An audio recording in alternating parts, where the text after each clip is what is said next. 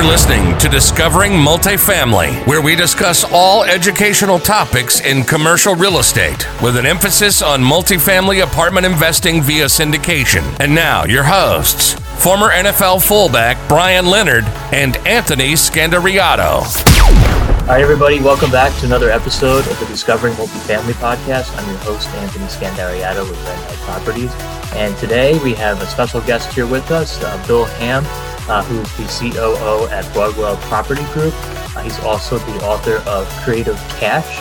Uh, so we're going to talk about Creative Cash, which is basically creative financing uh, for multifamily real estate. So we're going to uh, discuss uh, Bill's real estate investment strategies. He's he's used these strategies to buy his first 400 units without ever stepping into a bank or even qualifying for a loan. So we want to learn Bill's story and, and how he was able to do that. And very excited to have Bill here on the show. So, welcome to the show, Bill. Hey, thank you. I appreciate you having me. Uh, pleasure.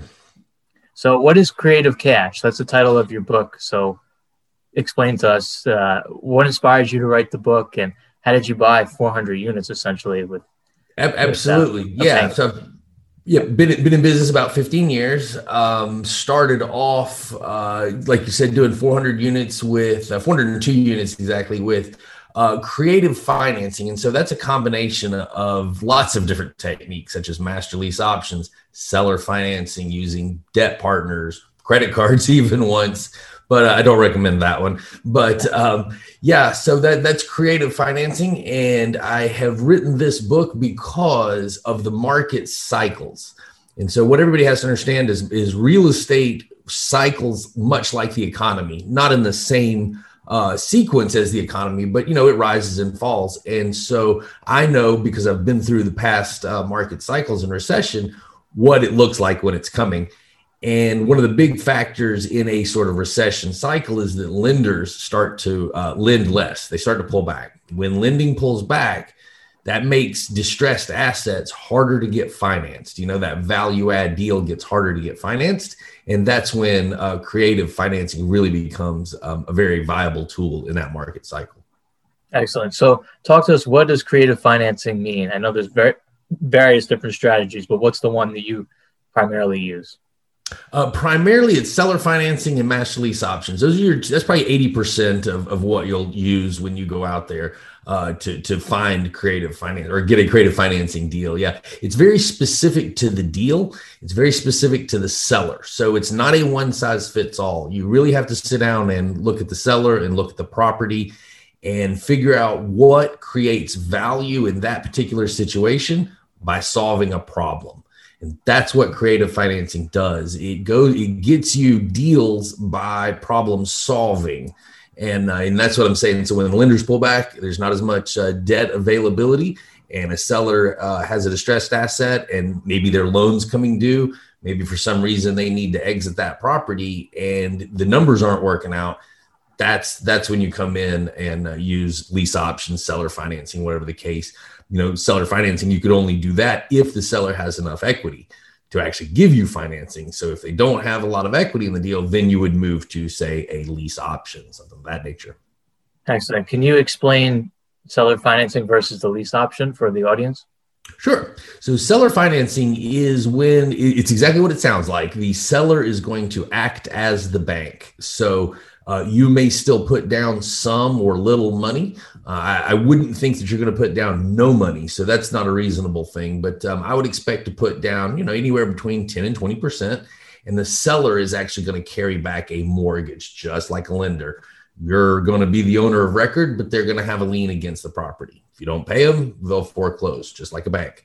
A, a lease option or master lease option uh, the difference being whether you're dealing with uh, multiple units or not. So if we're talking about apartments, we call it a master lease. If it's a single house, we would just call it a lease option. Same thing.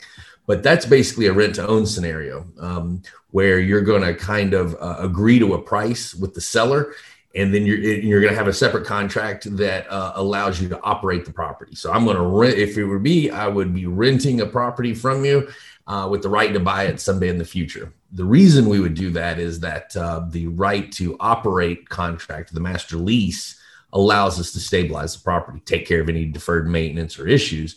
idea being you want to you want to set that price the option price for someday in the future but you want to set the option price at a value that's uh, a today value you bring the value of the property up through your operations now the property is worth more than the option price and you have the ability to purchase it back at the option price. So that's roughly what a, a master lease option and seller financing is for.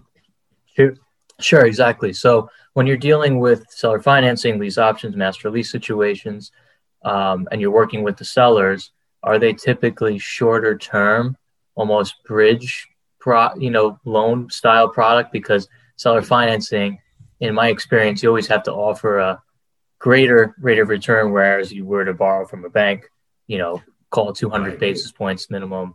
Let's just say, let's say as, as of right now, maybe six percent, six and a half. Um, so when you're when you're dealing with that, are you usually looking at three year, you know, promissory notes. Um, and then what do you do after that? Because then, you know, then you can actually go to an agency lender or whoever the lender is and, and take out the loan at a better interest rate. Absolutely. And that's that's exit strategy. And that's a very important concept of creative financing is you really have to analyze the exit strategy of the deal first what are you going to do with it? Is it a fix and flip? Is it a, a buy and hold and operate? Well, what are you going to do with this piece of property? So that's your exit strategy. And yeah, I agree. You kind of have to look at that first and then analyze the deal uh, to see what it is you're going to do. Is it a takeout financing after the fact? Yes, you typically are probably going to have an interest rate a little bit higher than what you might get at a local local lender. Uh, you you're going to need to incentivize that seller a little more. Um, but I would then negotiate perhaps less down payment, you know, uh, less coming to the table with a lot of capital, and that's kind of what we want to avoid is is having to have a lot of cash to get the deal done. So I really, if I'm solving a seller's problem, I want that seller to join me in the deal. I want that seller to bring that property, and I'm going to bring the the uh, you know, sweat equity and the work and that's how we're going to get that deal done together. So I would not want to do a deal where I'm bringing 40% cash and and 10% interest and all this kind of thing. So that would not be a very attractive deal. So um, yeah, terms are typically going to be a little bit shorter. Where this is the idea of creative financing is to go in, stabilize a distressed asset with some help from the seller, and then exit getting that seller their money and whatever it is they need, and you move on to either a sale uh, a wholesale or stabilized long-term financing such as agency debt. Yep. Sure. So Kim, you in your book you, you gave an example where you're able to increase your network about a half a million dollars just from uh, a distressed property using these strategies can you can you tell us about it Sure, that's that's what I always say. Uh, opera, try and, and find valuation through operation, not renovation. So what I want to do is I want to go out and find properties that I can increase the net operating income through the operations, not just through renovations and saying, "Hey, I'm going to raise the rent." You know, that's a really overplayed concept right now. I think uh, most people that are looking at real estate, and if, if you're listening to this and you're a, an LP and you're looking to, to invest passively, um, I would be very careful about someone whose business model is only raising the rent you know, raising rent should make a good deal great, not a bad deal tolerable. And, and that's what I'm seeing a lot of people do right now is that they're using this concept of raising the rent in the future to justify overpaying for the building today. That's not a good idea. So you know you really want to kind of avoid doing that. Um, but yeah, that's that's what creative financing is for is to kind of limit some of that risk, so we can go in there and create that value as, as such as raise rents, things of that nature. But do be careful. Yeah, yeah, no, I, I agree. Uh, so how are you when you're, you know, I think it was about 400 units uh, I mentioned in the beginning. So how are you finding sellers open to seller financing or any of the strategies you mentioned? Because it's obviously, as you know, it's a very competitive market given 2021.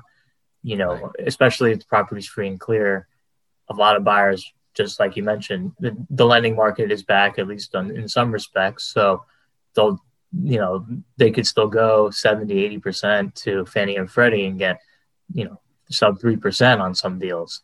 Sure. Um, so how do you, you know, I guess, how are you finding your seller leads, so to speak? Mm-hmm. Well, um, over the last five years, very slim.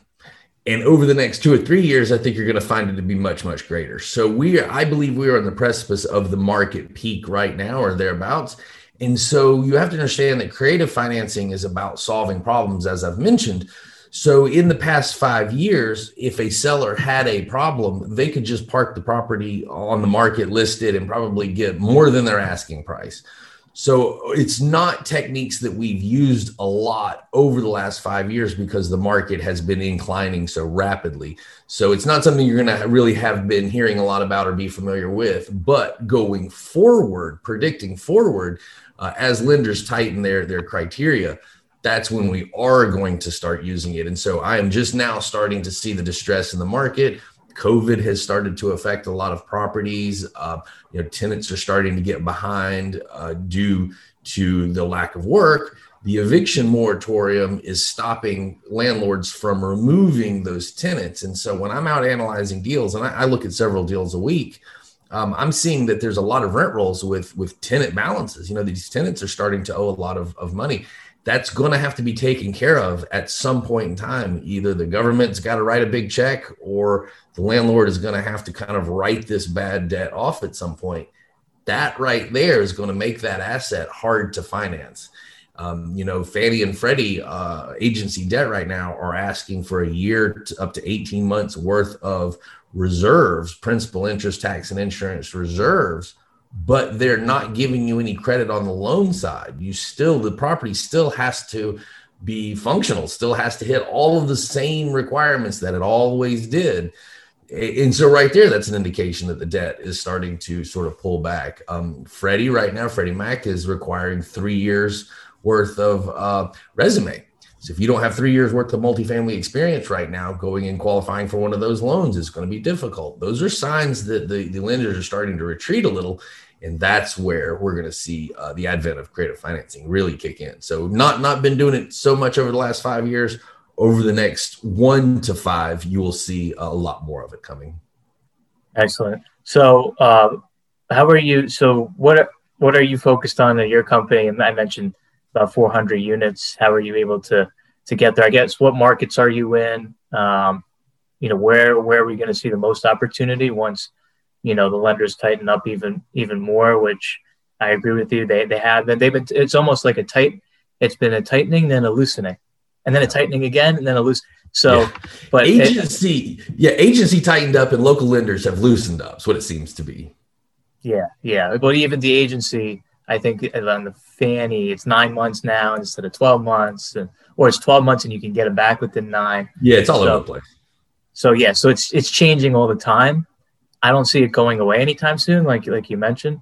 Um, so, I guess you know what markets sh- should we be looking at? You know, you mentioned eviction moratoriums.